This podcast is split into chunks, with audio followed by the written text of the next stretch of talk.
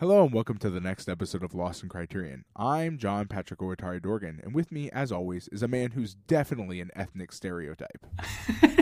I am the Adam Glass, and uh, I mean, listen, maybe not an ethnic stereotype per se, but I say oop a lot. uh, just going to squeeze by you right there. That's a that's part of my vocabulary. I am, nice. I am Midwestern. Uh, in all of my verbal tics. Um, nice, yeah. You are you're ethnically Midwestern. Yeah, yeah. So, yeah. So I mean, I, I get it. Yeah, yeah. It's just you know, I boy, this movie, man. Our main you. character is ridiculously too Irish. Yeah, he's just he's he's take Irish and then like, well, does this dial go to eleven? Yes, it does. In fact, go to eleven. Uh, Oh boy, he's like walking around singing Irish folk tunes. It's it's a bit much, right? Like it's a little overplayed. Then he meets some Russian wrestlers, and they're they're that guy's whoa, man. Yeah, and I don't know what the ethnic stereotype of uh, being able to do uh, parkour is, but it's somebody's ethnic stereotype. I think one of the major saving graces of this movie is that we don't hear the Chinese grocers talk. I know, it's a it's a miracle.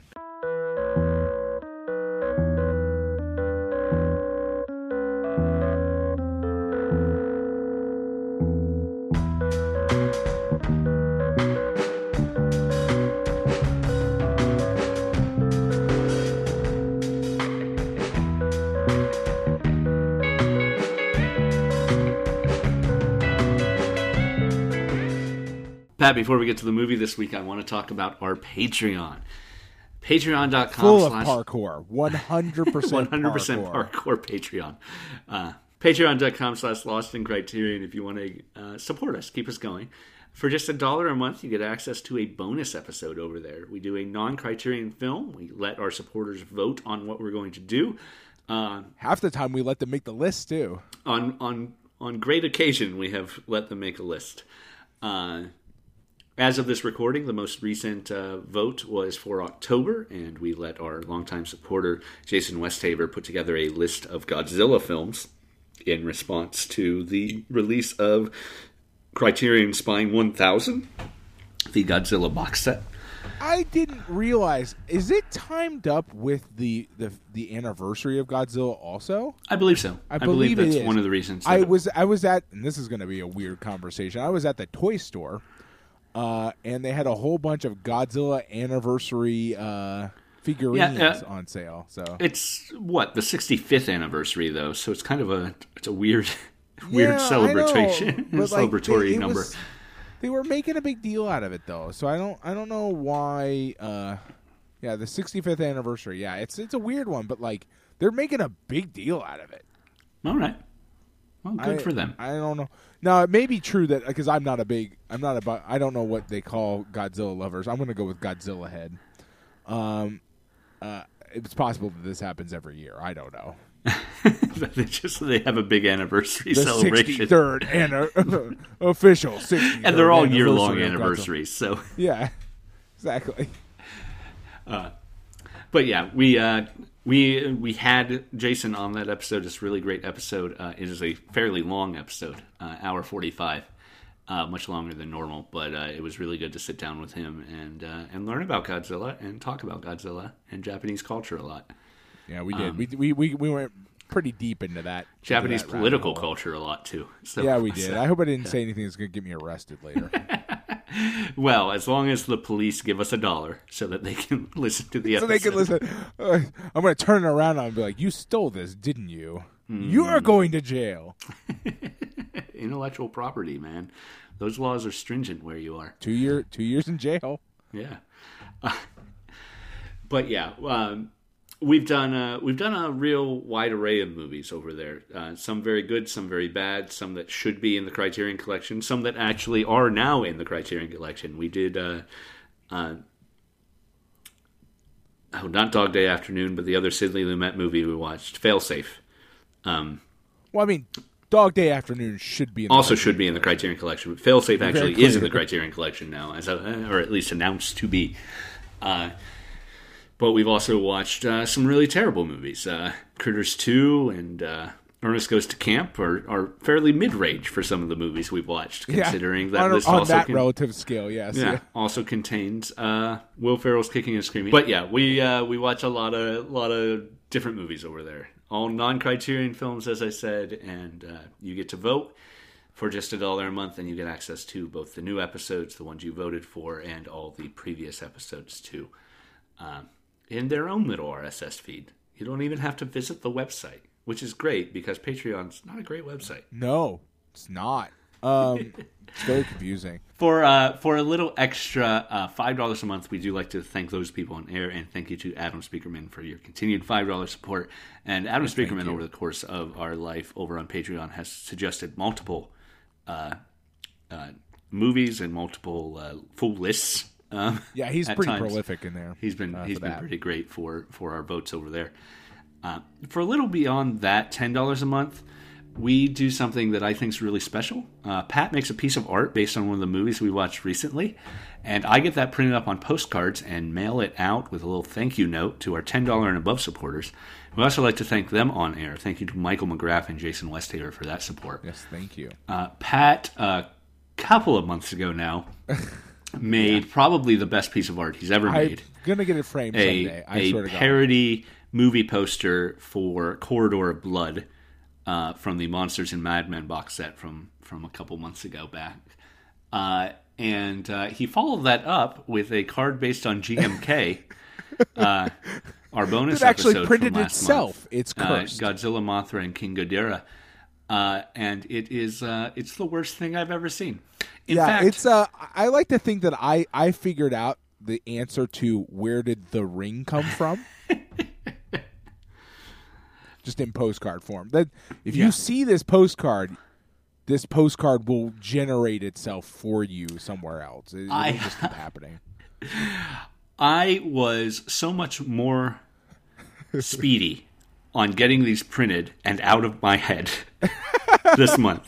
See, I, I, you know, we, we joke, but I, I, I deeply enjoyed making that postcard. Yeah. Um, it, is, it is painful to look upon. It is not kind to human beings. It's not. But it it's was not. a pleasure to make. Yeah.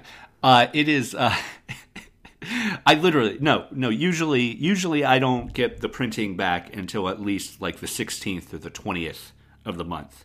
Uh, I mailed them out the eighth this month. So do you think also the people who printed the postcard just wanted to get them the fuck out of their hands? I really think possible? they may have. They're like, oh God, I don't know what this is, but it's it gotta, was, we it gotta was get also, out the door now. It was the quickest turnaround on printing like, I've ever had. I I'm looking at it right now. I'm still deeply, deeply in love with this thing. Like it's well, cursed. Hope... It's very clearly cursed, but I am deeply in love with it. I uh, I signed off one of the one of the postcards I sent out this month with, uh, uh, I saw this. It was upsetting, so now I share it with you, just like Twitter. uh, yep, that's how it works. Uh, but yeah, uh, Lost in Criterion. Uh, uh, sorry. Patreon.com slash Lost in Criterion if you want to get in on any of that and see both the highs and lows of Pat's artistic career yeah. um, back yeah, to back. That's pretty much it. I'm never going to top either of those. It's never going to happen. That's probably fair.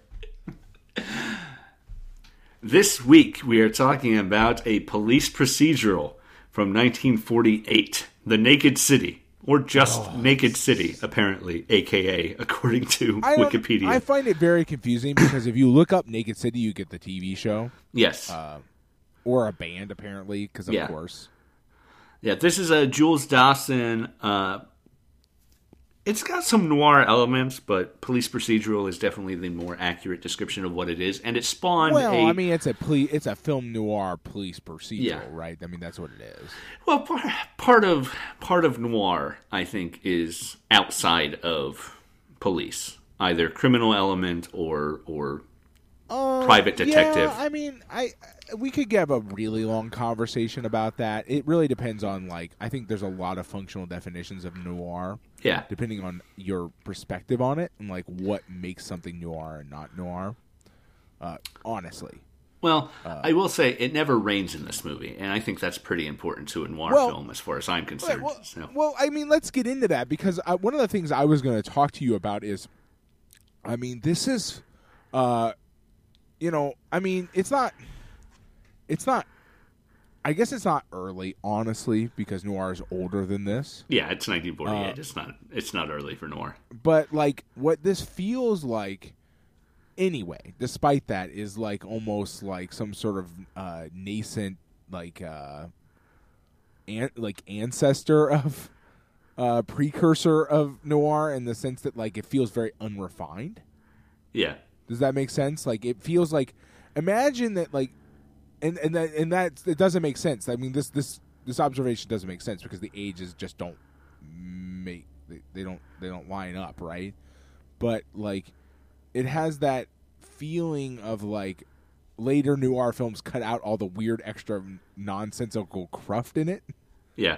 Like, if that makes sense. Uh, I, again, I don't necessarily think that's true. Uh, it just, that's how it feels. Yeah. I feel one of my story element definitions of noir is definitely an anti-hero. And I don't think yeah. we get an anti-hero in this, and that's that's a big one for me that keeps me from calling it. A, and I, a I would outright. I would agree that that is a logical argument to make, and yeah. I don't I don't disagree with. Um, I I think a, a lot of the definition. I think the, the the narrator, like the narration, is doing a lot of the heavy lifting on that noir definition there. Yeah, like and and then also I think probably to a certain extent the pacing. Yeah, uh, noirs like. Noirs, in my in my feeling about them, have that. Even when noirs are not police procedurals, they have the pacing of police procedurals in the sense that, like, the plot plods along, right? You get to the point you need to get to in the plot eventually, right? Like, you don't. They they very rarely just fly off the handle immediately. Uh, they they tend to a, a slow burn to get to the yeah. climax, right? And that's definitely present in this. That's uh, that's fair. That's fair. Yeah, yeah. No, you're, you're right. It's a, it's not. It's just, it's not. A, you would not use it as a like textbook example, right? Because it, it misses the mark in a lot of places. It's. I, I would argue that the plotting is too slow in this movie. Actually, uh, maybe the lead up to the climax is at points ridiculous. We are like, are you fucking kidding me? Are we going to watch these people like do their laundry? Yeah. Uh, well, know, so. I think as far as the noir thing goes, maybe maybe it's a no. There's no such thing as a fish situation too, uh, you know, because because anything, certainly no noir contains all of the elements that we would th- say are indicative of a noir. Well, I mean, and, my, my my primary definition are there uh, are there drawn blinds with light coming through them. Yeah. If you've got that, you've got noir. Stylistically, lighting and, and high contrast. That's all, that's all you and, really yeah. need, actually. Yeah. Uh, but yeah, no, you're right. I, I think that's true. And and even if you if you go to like we've done this before. If you go to the noir uh, Wikipedia, Wikipedia page, page, it has an entire like problems of definition. Yeah, it's like, yeah. Nobody fucking knows. Yeah, it's like trying to define what a screwball comedy is. You know, right? Exactly. You know it when you yeah. see it, but you can't really.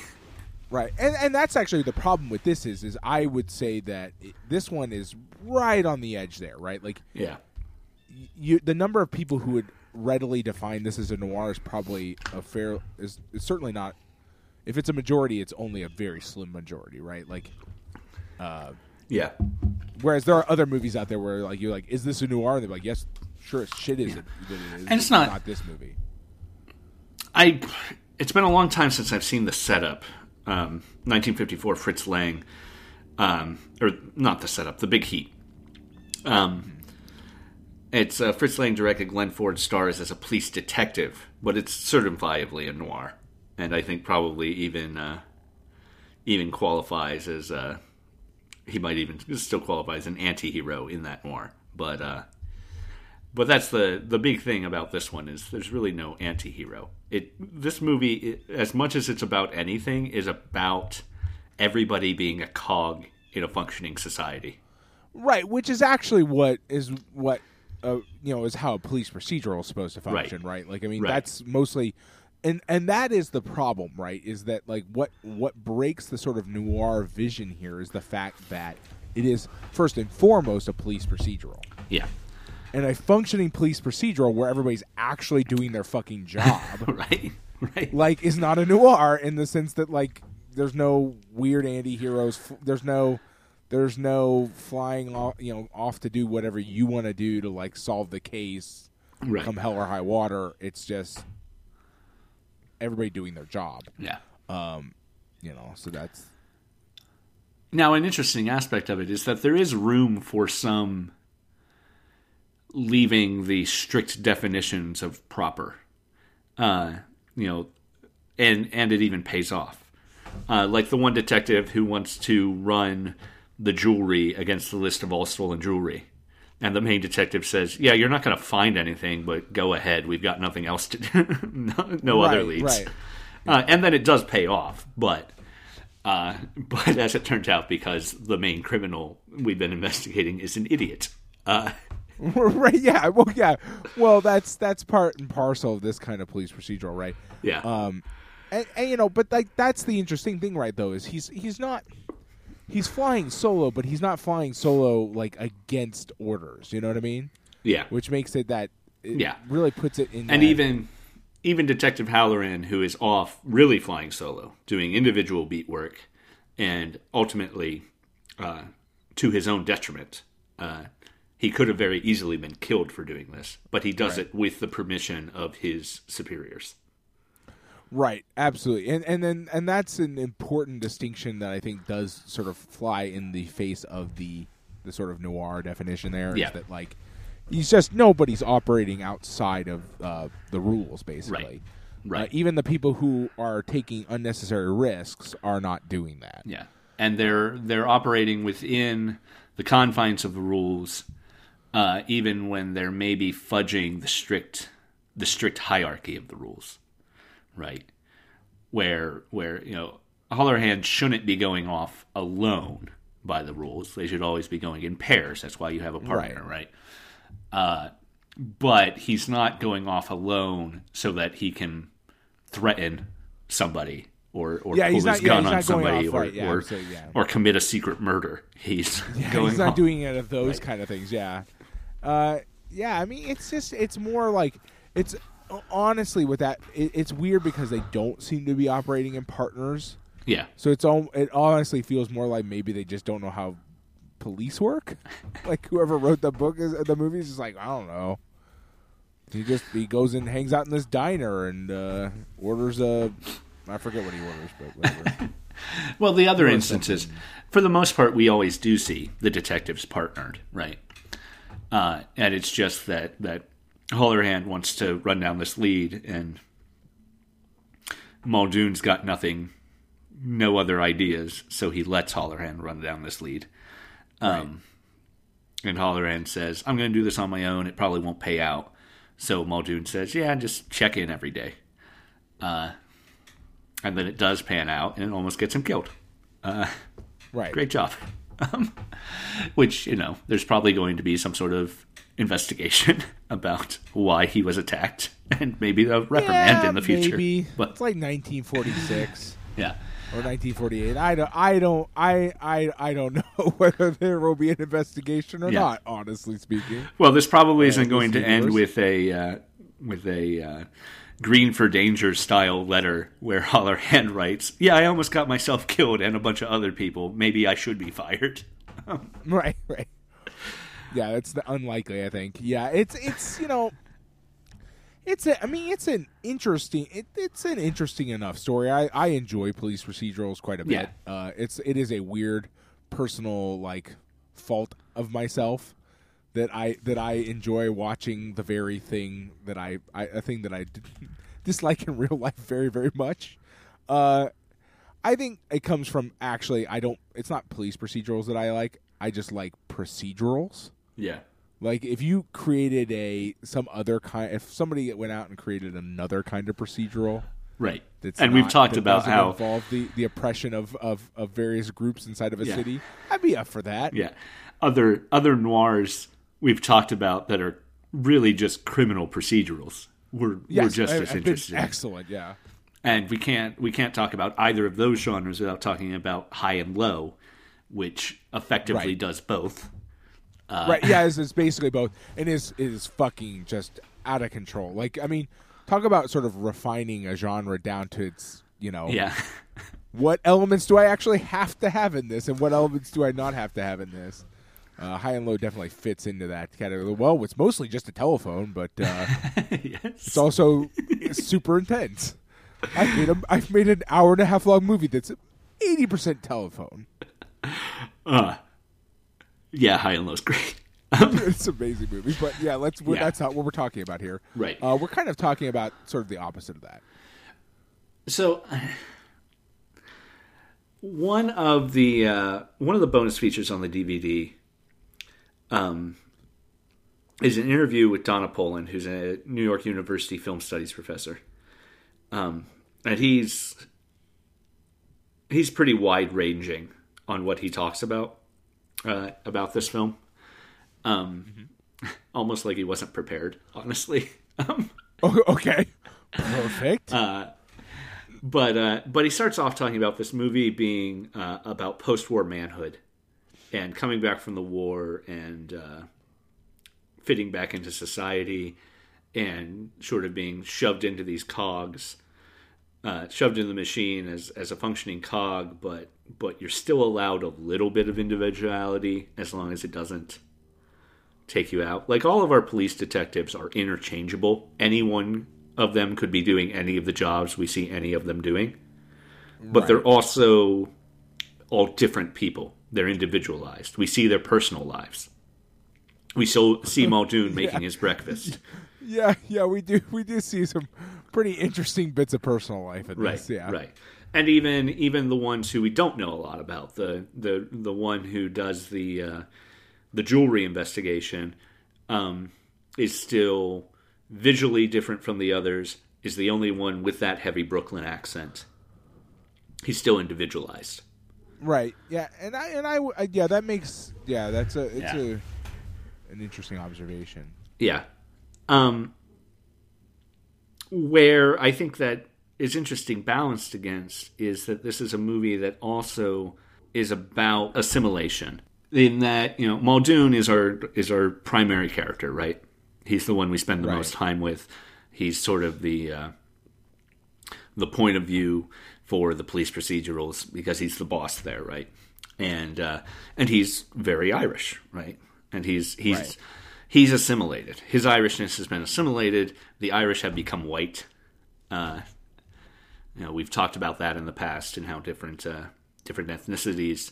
European ethnicities slowly get accepted into American whiteness uh, because American whiteness is about power and status quo versus outliers. Right. And the outliers here aren't necessarily all immigrants and ne'er-do-wells. Well, they're ne'er-do-wells, of course, because they're bad guys. But, but you know, we get we get the high society guy, uh, the doctor, who has committed crime, but he's also presented as more of a victim of crime, too. Right. right? Because he's been he's been tricked into falling in love with this uh, with this woman who already has a boyfriend, and they're you know just robbing the houses of this guy's friends. Um. But the the immigrant societies that we see when they go to the Lower East Side. And they're looking for the wrestler, um, the ultimate murderer, uh, Garza. Um, right, yeah. You know, we talk to a lot of different uh, immigrant people. Uh, the the root beer shop lady, uh, the little girls, uh, and everybody's more insular. And they want to protect Garza. It's like uh, it's like that scene in Bicycle Thieves, where they want to protect the guy from their neighborhood because as far as they're concerned, the guy from their neighborhood could do no wrong, even though he is a violent murderer. They don't right. see him as that. To him, to them, he's the guy who sits on a stoop and plays harmonica sometimes. Right. And uh, maybe he's a boxer, maybe he's a wrestler, whatever he is, but he's not a murderer. right? He hasn't murdered anybody here, certainly. Right. Um, and it's, you know, to a certain extent, this movie portrays Manhattan as an assimilated America where everybody's doing their job and staying in their cog. Uh, and the Lower East Side is still this Wild West of unassimilated people who are insular, who will protect their own without regard to American ideals of law and order. Uh, and symbolically, you know, once the chase starts, we see Garza break the order of general life over and over again. You know, he runs through the little girls playing uh, jump rope. Right. Um, and we get that aerial shot of him running down that promenade uh, on the bridge where he's he's continually disrupting everyday lives. Um, and it is his lack of lack of assimilation that's doing that to a certain extent too. Uh, and that's that's not necessarily what Donna Poland was arguing, but it's it's certainly thoughts I had based off of what he said. Right, okay. Yeah. Um, and he it, yeah. not I'm not going very far away from what he said, but yeah. Right. Yeah. I mean, yeah. yeah, I mean, I get I get that that that um thought process, and I and I think it makes uh, a yeah. lot of sense. It's but like when when you get into that then, so what I mean, okay, so as an argue as a an observation about the way the film functions, right? What is it basically the fundamental argument of the film that everybody just needs to hurry up and assimilate into American society? Like, I think it's I, you know what I mean. It's also like, complicated is that, is that the though. Point? Within the film, it's complicated because on the one hand, yes, it seems to be arguing that, and yes, uh, the police are intelligent, and the uh, everybody else are kind of dolts in a lot of ways, um, mm. whether they be simple. Uh, as as you know, simple in their understanding, they're not being rational, is what I mean by simple. They're being right. emotional in their response to Garza being accused of murder, and the police are rational and, and above that emotional response. But at the same time, I think we're we're sympathetic to uh, not necessarily the assimilation of the Lower East Side scenes, but the integration of the Lower East Side scenes. At least, you know, we see a lot of different ethnic groups interacting. It's still a functioning society, right? Even right. if there are, even if there are kind of silly and maybe don't trust the police, um, and of course the the police we see give them no, give us no reason for them not to be trusted. This is this is the right. pro police movie. Next week we'll get into the anti police movie. Well, that, that's the interesting thing, right? Is that like, with. But most people aren't necessarily un, you know. Is an interesting turn of the film in the sense that like most people are not also hostile towards the police at all, right? right? Like, like most, the yeah, no one doesn't trust the police. This, the, with, with regards to sort of the function of the police in society, this is very a, a very ideal film, you know, idealistic film in the sense that like the police are functioning about as cleanly and smoothly as they could within a right. society as you could possibly imagine, and that's right? like. It that's is a fantasy very, in that way, right? That's but, very normal for a Law and Order, for a for a right, police yeah. procedural. Um, well, yes and no. I mean, you know, I mean, as as a person who has watched way, way, way too many police procedurals in my life, um, you know, the, the the nature of whether or not there are or are not antagonistic relationships with the police tends to, to it, it's always beholden to the story, right? Like a, making right. the story interesting. And there's actually, I would argue, a surprisingly low percentage, of, like amount of antagonistic relationships with the police in this film. Yeah, uh, we have our a couple bad guys who are noticeably antagonistic and right. and uh, untrust don't trust the police, but almost every normal citizen is just right, and that's okay. That's one thing I think uh, Poland's trying to point out is that this is this is an ideal society. Too, yeah, for sure. In yeah. many ways, and the people who have committed this heinous murder, and we, even within the New York that this movie is presenting, that is the murder is an outlier. Everybody in the city is talking about this thing because this is a thing that does not happen normally, right? And so in that sense, I would argue that um, we've not watched a lot of movies of this type, but um, it almost reminds me of, if you've ever seen, and I don't, I know I've encountered this kind of movie, and my main, my brain automatically goes to sort of a, a version of sort of propaganda film, but like the idea of like, ah, this is what will disrupt our, our utopian society. Like, right. you know what I mean? Right. Like, you know, kind of almost like real hardcore Russian, like communist propaganda film where it's like, we need to tell people what kind of element disrupts right. our utopia.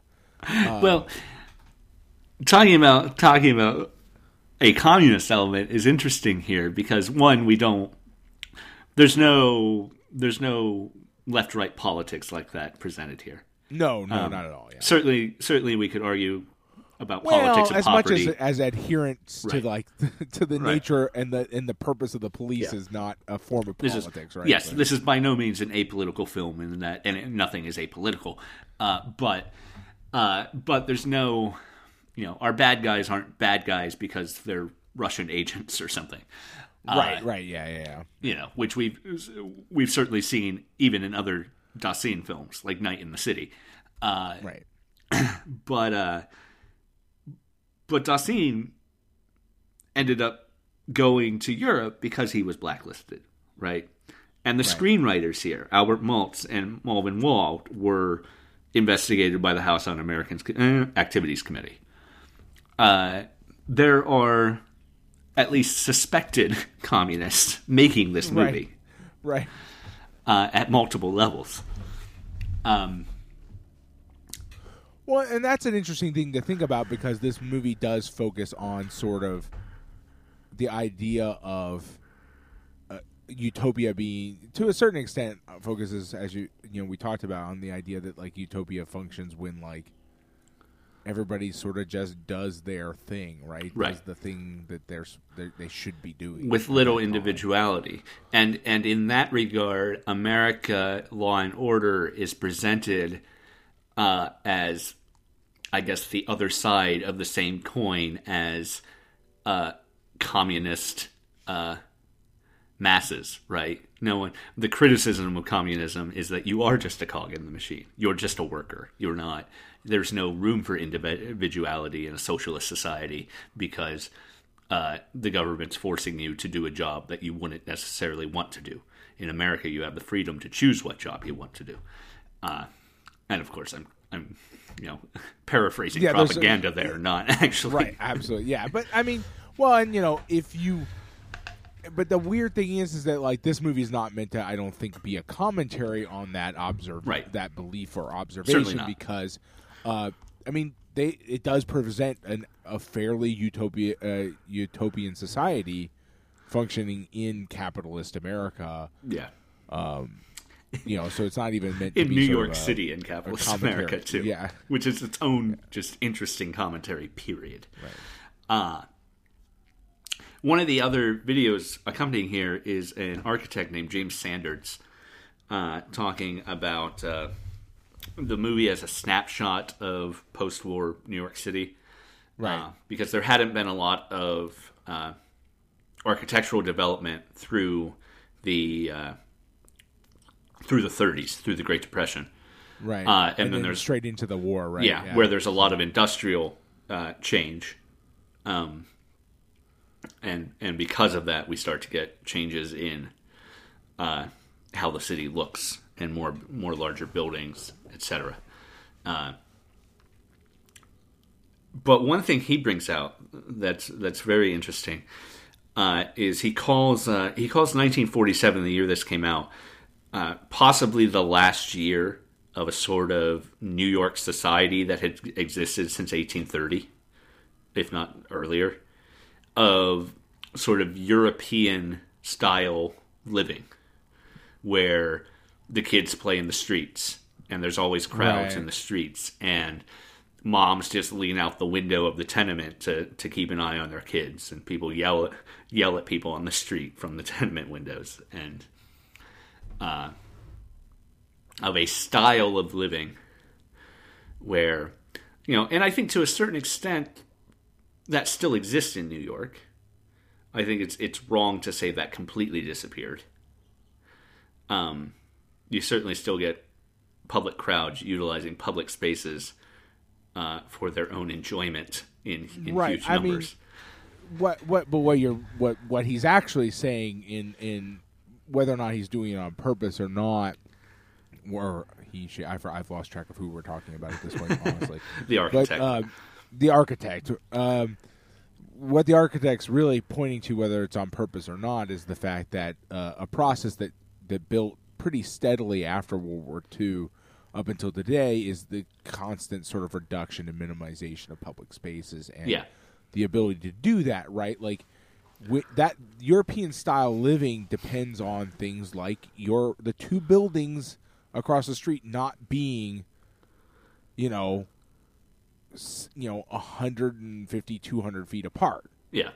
You know what I mean? It, they're those those style and that they and the, the extent that they exist now in modern New York, presume you know, I would assume is where that hasn't, where that sort of, I don't know what the term would be because it's not exactly, I don't know what the term for that is, but sort of the modernization of building. Yeah. Where you're like, okay, we're going to make sure everything's this amount of space apart from everything else, and we got to make sure we can get this size of car through this space. Um, that changes the way that cities function, right? Uh, sort of the adding order to the the chaos of the city also inherently reduces the sort of natural tendencies of human beings to congregate and stuff like that, right? Like, I mean, people tend to build in a way that... I, m- naturally tend to build in a way that optimizes their social interactions, whereas governments tend to optimize, you know, government and economic interactions, which have different needs, right? Uh, on the sort of grand scale, right? You you you you want to be close close enough to your neighbors that you can easily, you know, communicate and work with them as a person, but like, you know, that's that that doesn't benefit society necessarily with regards to sort of economics and, and government function, right? If you can't get a if you can't get a, a a police car or a fire truck in there, that that you know that works counter to what the the you know government wants things to work as, right? So I don't know, it's just interesting. Yeah. Yeah. And it's, you know, it is uh,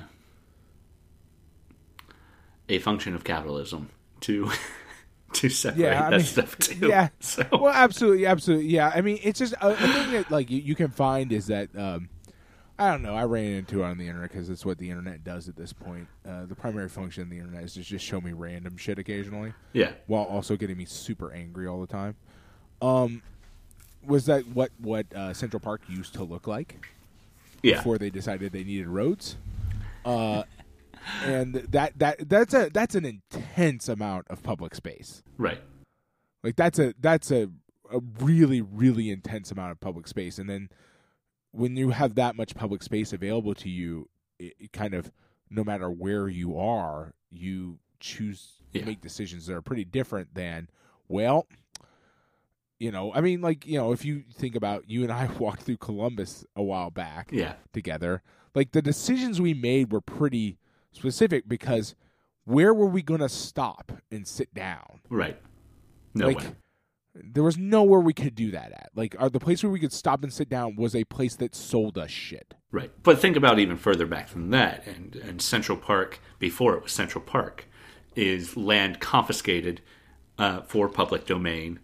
Uh, from a uh, uh, African American middle class neighborhood, right? That that uh, somebody decided was uh, not something they wanted in central Manhattan, apparently. Right. So, yeah. I mean. Yeah. I mean. Yeah.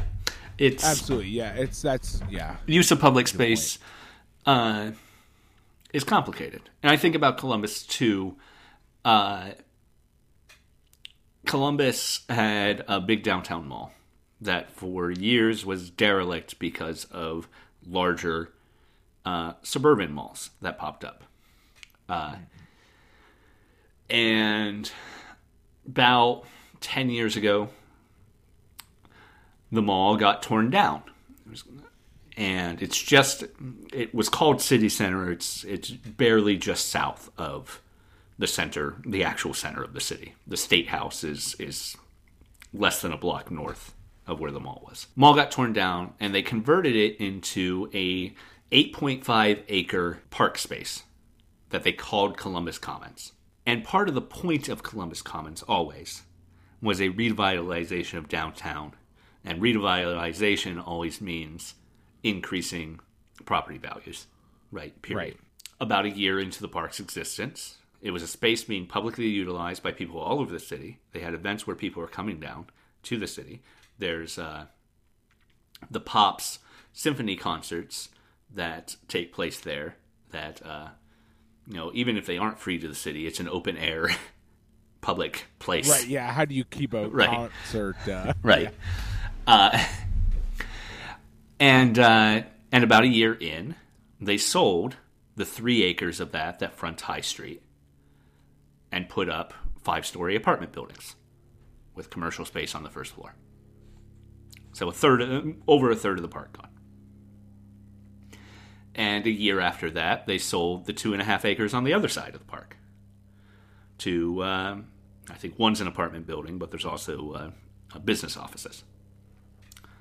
Uh, so now we've got a uh, three-acre park that's in a strip between private housing and private housing and some some office space.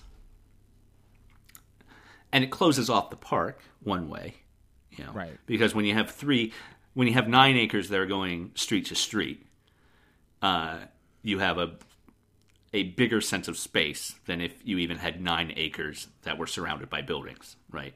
Just right. The, yeah. The way that functions mentally. Uh, well, it but means also, that everybody who's on the street is essentially already fundamentally in the park, right? Basically, right. right? Like even if you're, you're the across street, the street well, from the park, the, right? right? I'm in the park, right? Yeah. yeah. Uh, you know, whereas uh, you know, if all of the buildings around Central Park were on the uh, were on the opposite side of the street, you know, on the park side of the street, even if the park were just as large as it is, it would feel smaller, right? Uh, and that's that's my point there. And so, you as a person on the street would not feel like you right. necessarily are able to just go in there, right? Right. Because you're right. Like, you have to find the entrance yeah. to the park. Now there's now the street, yeah. Now the park has an entrance as opposed to just being there, and you know, it's it was always a community gathering space more than you know. There's no playground on this park. There's a there's a merry-go-round like a like a actual like carousel merry-go-round. Uh, But there's no there's no play activities. There's no jungle gym or swings or anything. But uh, yeah, but that does yeah. yeah yeah. So it's still a downtown park in that regard, and always was. But it is a space we literally called Columbus Commons, and then immediately started parsing off to sell, to the point where it becomes a backyard to those apartment buildings more than it is a public park. Right, exactly. That's what I was thinking to myself was, wow, you've created this lovely uh, green space for these apartment buildings to right. share. Right. So so the uh, you know the the dissolution of the commons um, is is something Columbus has done in the last ten years just just by its of its own accord.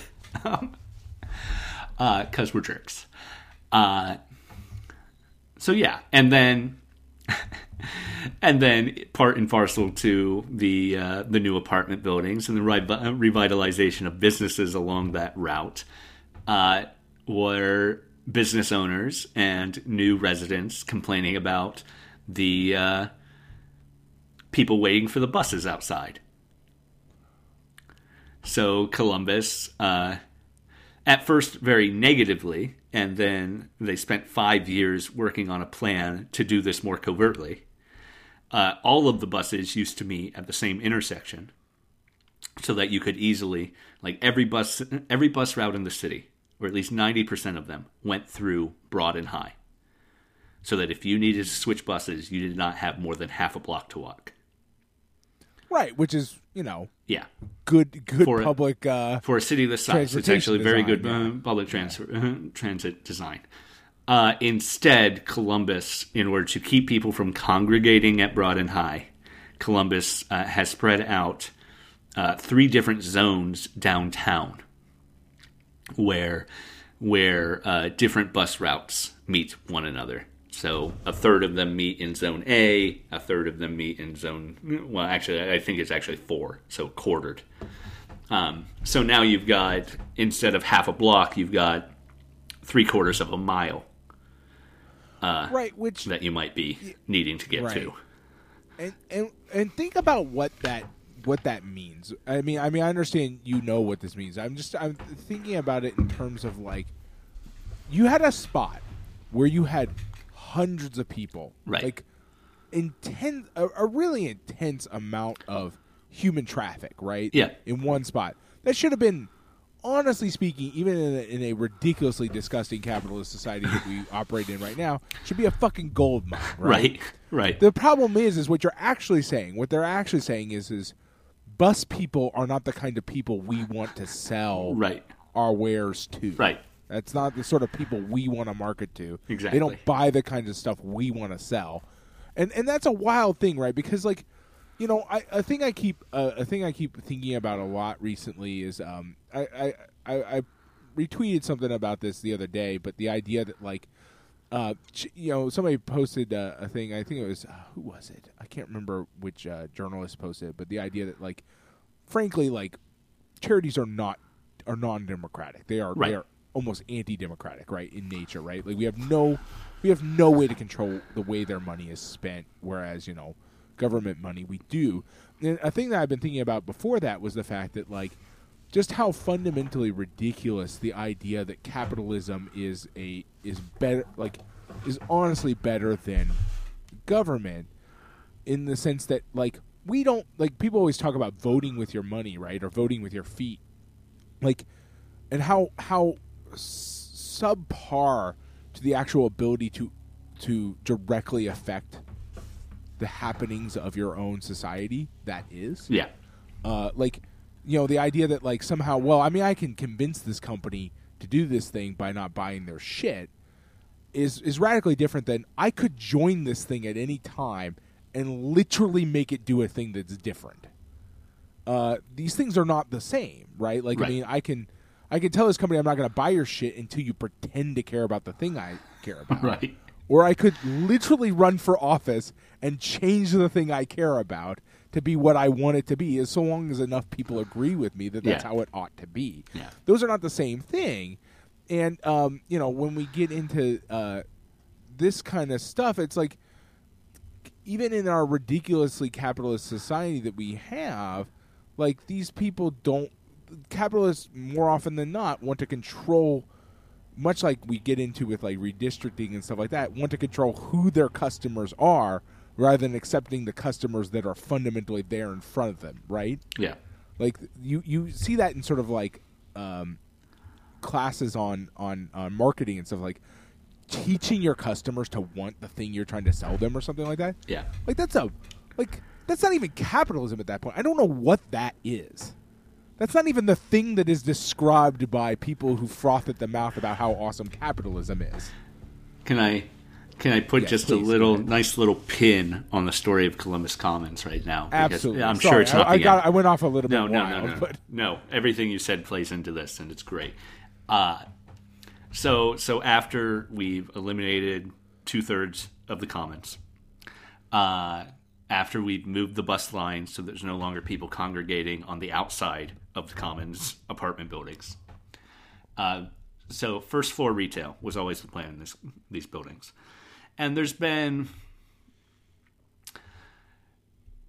a struggle to get retail into there. Uh, nothing's really lasted, with, with the exception of a uh, of a taco restaurant called Condado, um, which is its own half-hour episode. I could talk about okay. Condado. Like, because now you're talking uh, about tacos, and man, yeah. I'm super hungry right now. But uh, uh. But there's been some higher-end restaurants in that space that didn't last very long. Um, there's been some, I think, coffee shops in that space that didn't last so long. Uh, nothing's been in there permanently, it seems. So now, just announced two weeks ago, the big the big uh, retail development in that apartment building that we, we took the commons away and then moved everybody away from, is a Dollar General. Are you fucking kidding me? Yeah. Yeah. And that's my point. Like, you, thank you, Adam, for just that, like, the fundamentally broken idea that, like, somehow the market will just make good choices is just fucking insane. Like, that dollar, they're going to have to move all the buses back together. Right. Right. Because why would the Dollar General not want all the people who are physically going to be right at that spot to all just be at that fucking spot? Right. Oh, it's insane. Yeah. Like, oh, my God. That would have been, oh my God, that would have been, that would have been a beautiful synergy right there of like, just like, oh, I've got to change my bus and I can run inside and get, you know, get some yeah. of the shit I need for home. Oh my God. And if, if, uh, if those other local businesses and those, those people who own those condos are so concerned about low income people congregating, then a Dollar General buying the first floor of their building it's just not going to like, it's not going to solve their issue, is it? Right, right. Uh, Well, I mean, except for, you know, had they not fucked with it, they all, all the people would have been in the Dollar General rather than hanging on out outside, right? Right. Because, like, right. if you had a choice between hanging out outside and doing a little light shopping. or or just being warm inside a Dollar General. Or just General. being warm inside, yeah, inside the place that probably yeah. won't kick you out. Yeah. Uh, why would you choose to hang out outside in the fucking frigid Yeah. Columbus air. So yeah, or anyway. burn or boiling hot, regardless of, you know, whichever season it happens to be at the time. Getting uh, getting all back to the film though, the movie that we yeah. watched. Uh, that should that should be, you know, that's a that's a certified Lost in Criterion catchphrase now. Getting back to the movie yeah. we actually watched. Um, yeah, yep. Um, I think. This film, this film's class consciousness doesn't. It doesn't really want to make any overt critiques, um, but it is something to say that the uh, the uh, crime takes them from high end Park Avenue to the Lower East Side. You know, the crime, this individual crime, bridges the gap between high and low society. Um. And that's got to be saying something. But at the same time, again, the police are the smartest people around. And the criminals are violent idiots. Right. And um, the police are certifiably and, the good guys with yeah. no, and, no moral gray areas at all. And the lower class emotionally wants to protect those idiots and are kind of adults themselves in a lot of ways. Like, right. Yeah, I mean, they're not... Yeah, that's definitely yeah. true. And, and, you know, I mean... You know, that, that, that kind of um, that that kind of thing can go both ways, right? You know, we watched uh, Bicycle Thieves not that long ago, and yeah. you, there is the argument to make that, like, if you read it from, if you just read it, if you squint and just read it just right, is that is the idea that, like, you know, to a certain extent, class solidarity is more important than, uh, you know. than this sort of, like, illusion of law and order, right? Yeah. The, the idea that, like, we have to protect this person because society has not protected this person. Because presumably... Uh, boy, I can't stop fucking using that word. Um, I don't know what's wrong with me this, like, the last couple of weeks. But, you know, one could assume that um, that he is a criminal... That society has had some some input on making him into who he is, right? Like... He wasn't born and then, like, came out holding a gun and stealing shit from people. Yeah. You know what I mean? Like, and, and, and the the movie's not trying to tell us that. I don't believe that the movie's trying to tell us that. I'm just but at the same that, time, you know, there's no, there way. are no, there's no cultural understanding. There's no, there's no class consciousness in why these criminals are criminals, right? No, the movie doesn't get into that at all. Yeah. That's the, the saddest part about this movie is actually the fact that, like, we get air quotes motivations. Yeah. We don't get everybody's individual. Everybody's individual motives here are either greed or lust.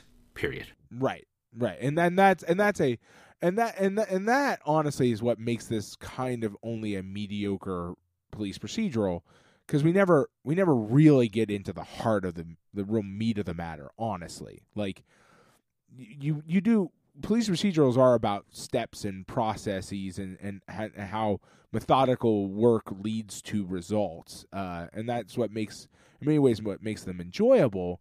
But you still want them to to try to get into some innate element of humanity, right? You do eventually want them to dig into something of, they you do they they still have to be to a certain extent uh, social commentary. Yeah. Uh, and and you know what you know that and that and that in many ways is what makes them, whether or not they're a good one or a bad one, is where what place that social commentary goes to, because ones that don't find eventually discover that, you know, we're all responsible for the way this ha- what happened here uh are sort of failures, right? Like in the end, the police need to make, whether the police understand it or not, the audience needs to come to understand that, like, the police are a part of society. They're not they're part of society, not a, a, yeah. a separate entity from society, and that means addressing the ills of society itself. Yeah, I think it is interesting. The the narration of this movie is interesting, period. The the, yeah. the vocalized opening credits, which I think they steal steal from Wells. Uh, I'm pretty sure he did that earlier than this. Uh, the fact that it's the producer who introduces himself as the producer and gives his name instead of some sort of nameless authoritarian voiceover. He defines his authority. Right? Right. It's just its own weird thing. But then yeah. to end this with, um, you know, there are a million stories in The Naked City. This has been one of them, which becomes the, the closing line of the series as it runs. You know, a lot of, like I said earlier, a lot of this movie is about how this is a unique crime. And that we, right. you know, there's no reason to be constantly in fear of crime in New York uh, is part of the point of this movie. Uh, but then to make a procedural out of it, a weekly procedural, I was thinking. Well, I mean, and I, I think that's a separate yeah, choice, right? right? Like that's of a course. later choice that comes down the road later when you're like, oh was, man, this thing was really popular. Um, actually, I think what's really interesting, you you brought it up as like, oh, there's no there's no reason to be scared of crime in, in New York City. Honestly, the opening narration, other than that weird definition of authority, and some of the narration in the film as a whole.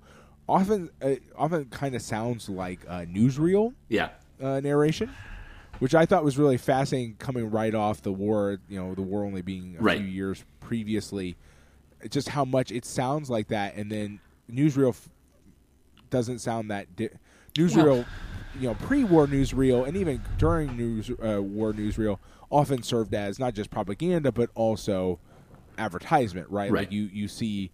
Like newsreels about like, oh, this new, you know, you know, ex- you know, see this new and interesting place that you haven't thought about visiting, and like it does kind of feel like somebody turned that into a police procedural. It's like ah, a little bit. Come and visit New York. We are probably won't be murdered. Yeah, and where where people are just like you, and we, we get the, the and are really nice and like generally treat each other really well talk. and all follow the law. Yeah, and and sometimes they're they're jerks too.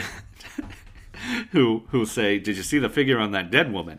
To uh, to another lady, and then look at her and, and roll his yeah, eyes. It's really upsetting. It's yeah. the most upsetting scene in the entire movie, yeah. honestly. Uh, it's like, but, what the fuck are you doing, dude? Yeah, he's not What's a great guy. What's this thing? Um, but uh, she didn't ask for a commentary on herself. Thank you very much. No, bringing up the newsreel stuff. You know, this is this. There's a lot of very documentary stuff going on here, uh, and it's it's. safe to assume that our cinematographer and, and a lot of movie makers at this time uh, got their first feel for making movies by shooting stuff during the war, right? shooting oh, yeah, stuff. I'm by sure. shooting yeah, film absolutely. during the war, not shooting people. Yeah, well, yeah. Um, well I mean, but, honestly, because of the nature of the thing, a lot of them probably also got their, sto- their yeah. start actually shooting stuff. yes, yes. But, uh, but yeah, it's uh, it's, you know, people who are used to shooting live environments with no lighting setups and no no uh, special mic setups other than maybe what's mounted right. on the camera. Right, which is um, what plays into the producer's sort of discussion at the beginning of like, right. this is we don't have sets. We didn't right. use sets. We didn't use studios. There's something like one hundred eighty-five locations in this movie, and they're all over all over New York. Uh, all over the, the boroughs area. It's, uh, you know, the the young detective lives in Astoria, you know, and, and everybody's everywhere. Um, and it's, you know, there are times where that is actually to its detriment. I think they probably could have mic'd the interior of some of the apartment shoots better. There's times where it sounds... Yeah, that's probably true. Sounds yeah, flat. Yeah. Particularly at uh, the young detective's house, Jimmy's house, with in conversations with his wife. Right. Um, I mean, I would I would say that, that in general, like, if I'm going to be not very um, generous, the the entire thing does feel... a little rushed. Yeah.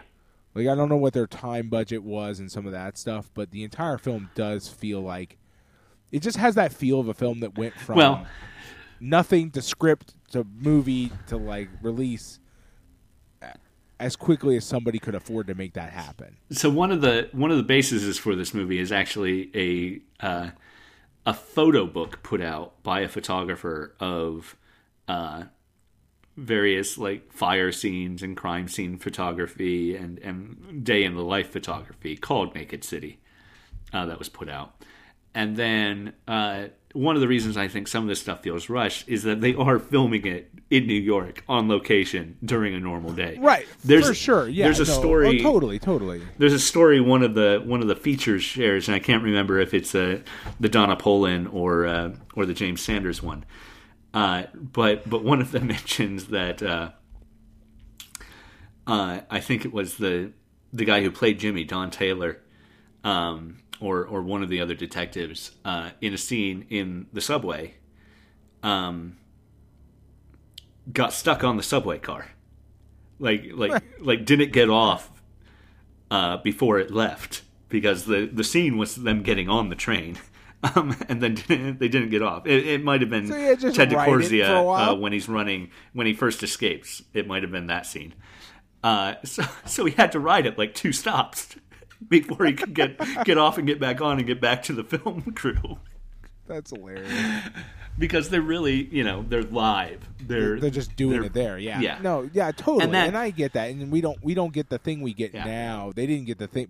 I, I well, honestly, even, it seems like they didn't get the then. thing you get now, which is like shutting off the entire fucking block of right. the city or whatever. You know, you shoot something in New York now, something of this scale being shot in New York would either be would then have been shot on sound stages and in backlots in in right. L A. Would now be shot in Vancouver if they wanted street scenes where they could right. cut off all those street scenes, or Toronto, or occasionally Cleveland and, and Pittsburgh and down the line for like Batman and Spider-Man movies. Uh, but right, uh, um, or or or if it's indie, it would be guerrilla. Yeah. It would be this, but with yeah. like and of making course, sure that the cops don't catch on. You do you do get occasional. Uh, street shooting in New York. I'm sure there's probably every day there's a block or two, if not twenty, shut down yeah. for some some production. People do still film on the street in New York, uh, but uh, but something of this scale, all over the city, big Hollywood production for for a big movie is very interesting. Uh, Mark Hallinger, who's the producer who did the voiceover, incidentally, uh, he was only forty-four. And died of a heart attack. Like I saw that before That's the wild. movie came out. But while he was reviewing the final cut. Yeah, yeah, yeah. That's crazy. That is a, that is a really. I mean, yeah. That that's that that's a really sort of a, a sort of sad thing to think about. Honestly. Yeah. Uh, yeah. Um. But yeah, that.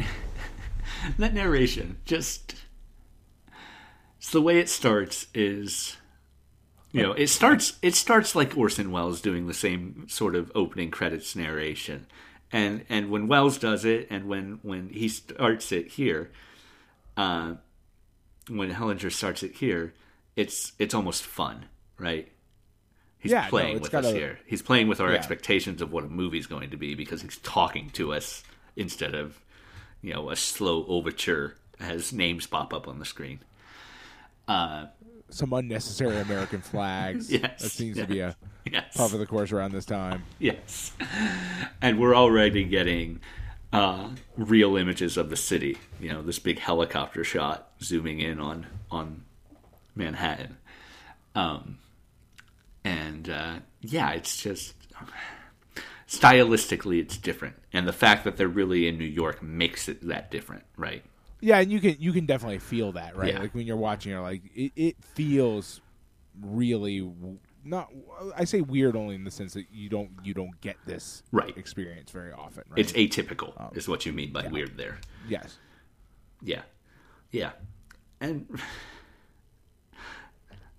yeah, it's just. Um, There's a lot of interesting and for that, I think it's a on. really valuable film. Yeah. Like, and, and as the, the so did the Library the of Congress, obviously, but right. And as the as the architect mentioned, that, that snapshot of yeah, like you would just not get that from any other film because you're just not going to get a movie that's shot in in New York, right, on location, just all over the fucking city, right. Like, and very... there's probably not a lot of films that exist at other time periods that yeah. have done that enough to actually.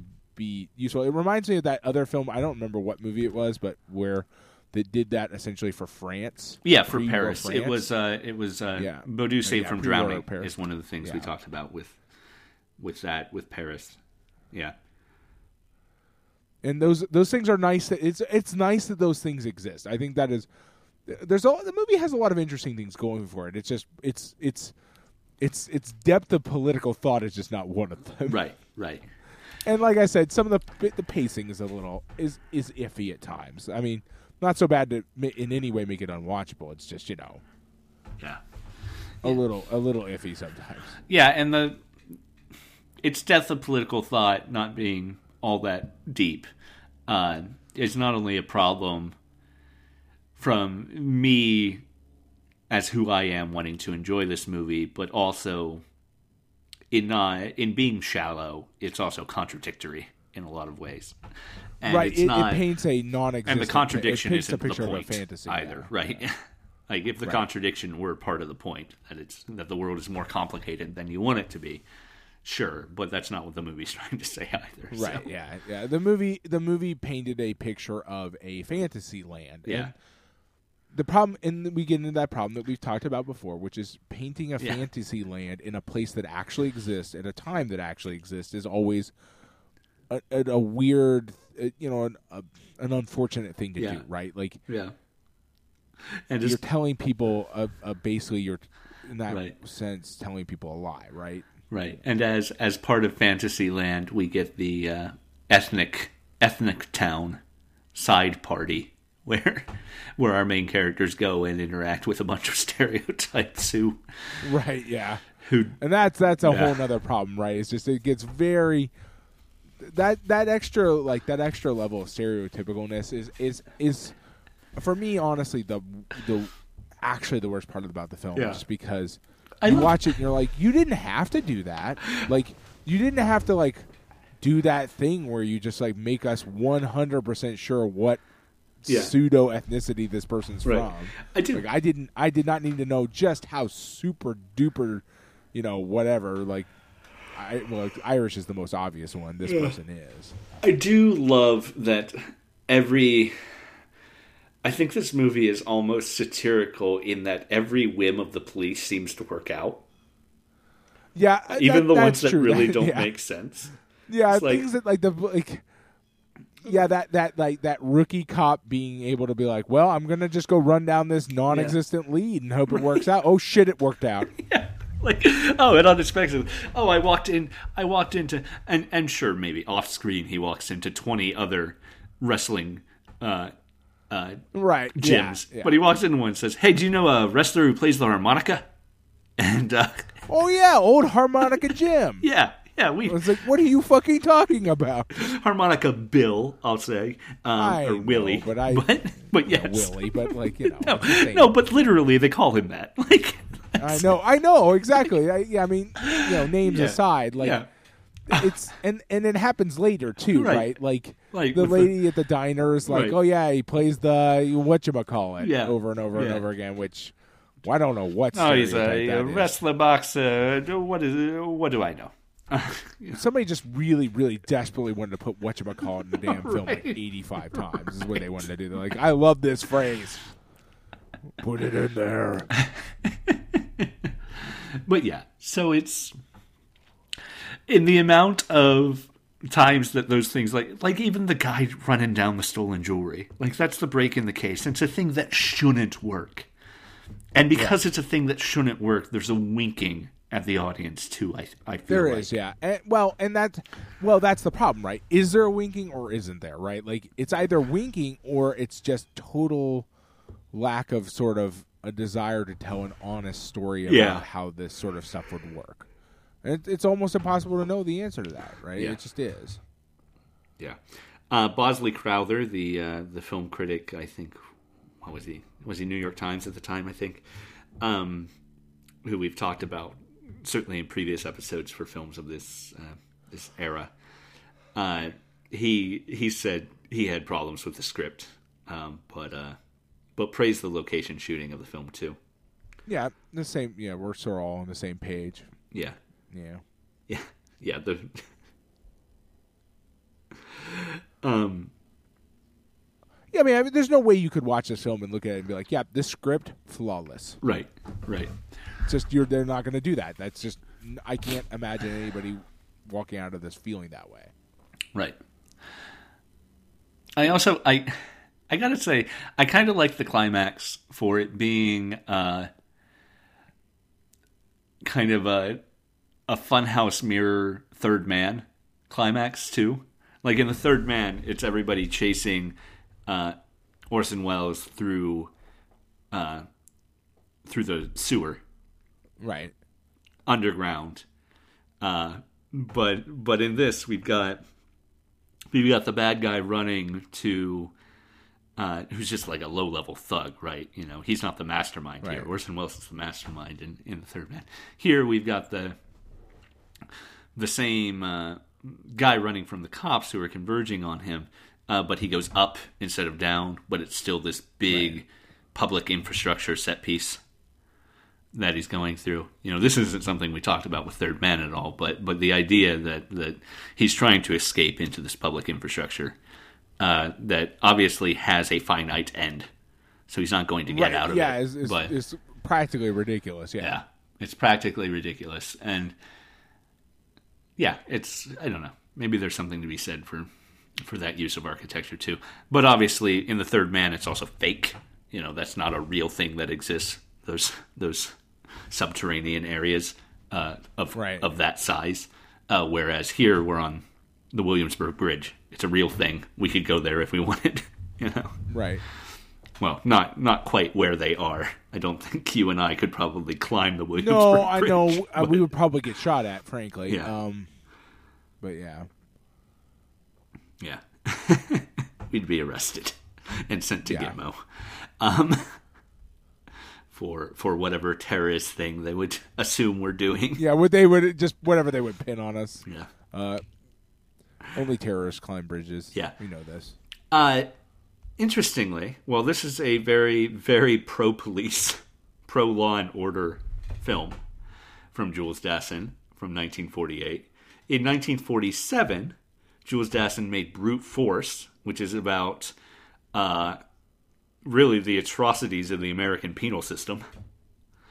Uh, Interesting. And we'll be watching it in three weeks.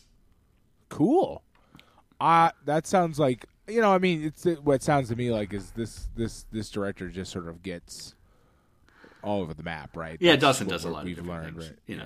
Yeah. And that, that there's, a, there's within, some value in that, right? Within that a is, certain it's criminality. You know, we've also right. seen from him Rif- Rififi. We've seen right a very um, specific focus, yeah. right? Yeah. Um, but I, I like. I mean, you know, Rififi's good. Yeah. You know. Um, but with Brute Force coming out in coming to us in three weeks, next week we see a, a sort of another edge to this conversation uh, with the French film Le Haine, um, from Matthew uh, Kossovich uh, from nineteen ninety-five. Uh, which is, uh, if this is a pro, if The Naked City is a pro-police movie, The Haine is definitely uh, the all cops are bad uh, flip side yeah, yeah, to that argument. Well, it's it's all cops, all guns, all yeah. kinds of stuff, yes. right? This it's a fascinating movie. I'm excited to talk yeah, about it. Yeah, so we look forward to talking about that. Uh, but this week we've been talking about Jules Dassin's The Naked City from nineteen forty-eight.